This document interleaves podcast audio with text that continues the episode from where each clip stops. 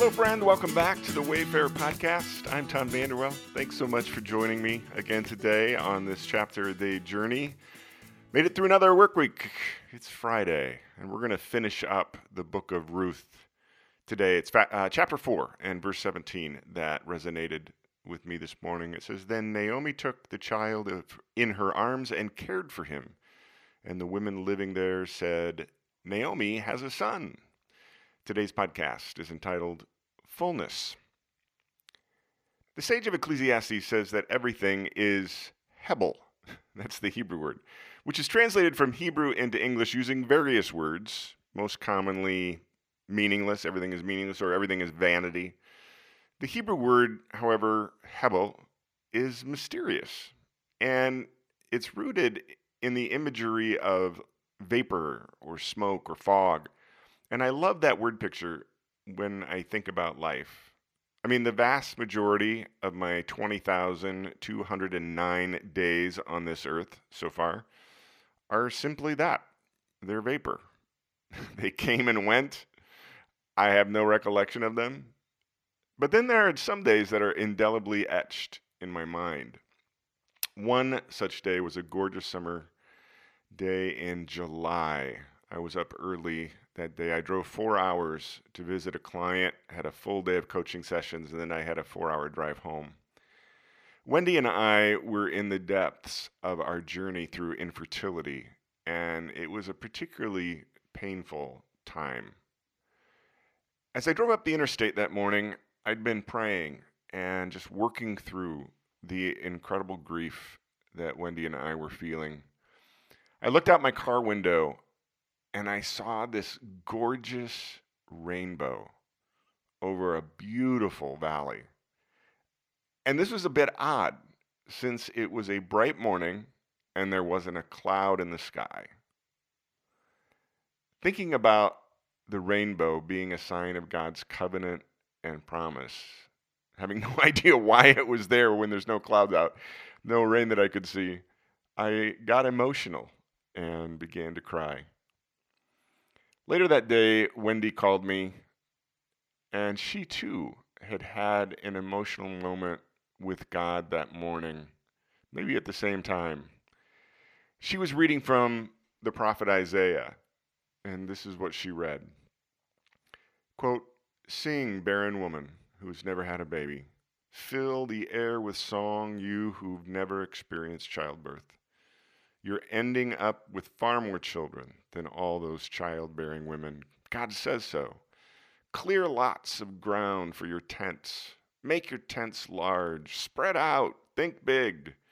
Use plenty of rope. Drive the tent pegs deep. You're going to need lots of elbow room for your growing family.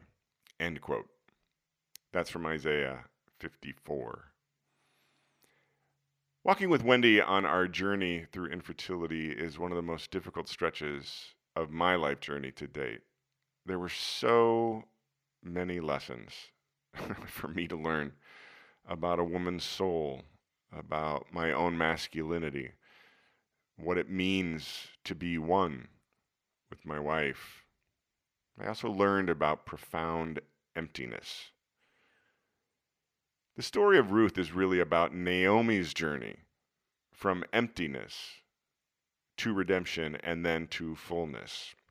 In today's chapter, Boaz makes the deal to redeem Naomi's deceased husband's estate through an ancient custom called the levirate marriage.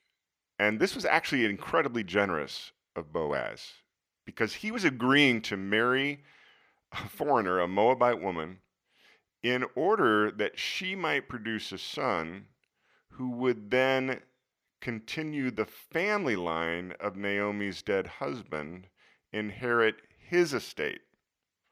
Socially, financially, there was really no tangible reward for Boaz doing this.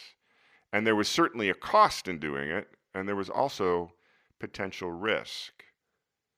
But Boaz marries Ruth, Ruth immediately gets pregnant and gives birth to a son. Naomi takes this little boy into her arms, and her community of women celebrate that she has a son to inherit his grandfather's estate, to carry on his name and to care for her in her old age. She came home to Bethlehem from Moab empty, but her story ends in fullness.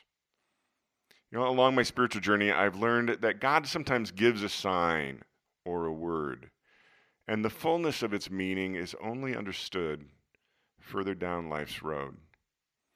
The day of the rainbow and the prophet's words for Wendy, we hoped that it meant we might finally have a child together. That wasn't the case.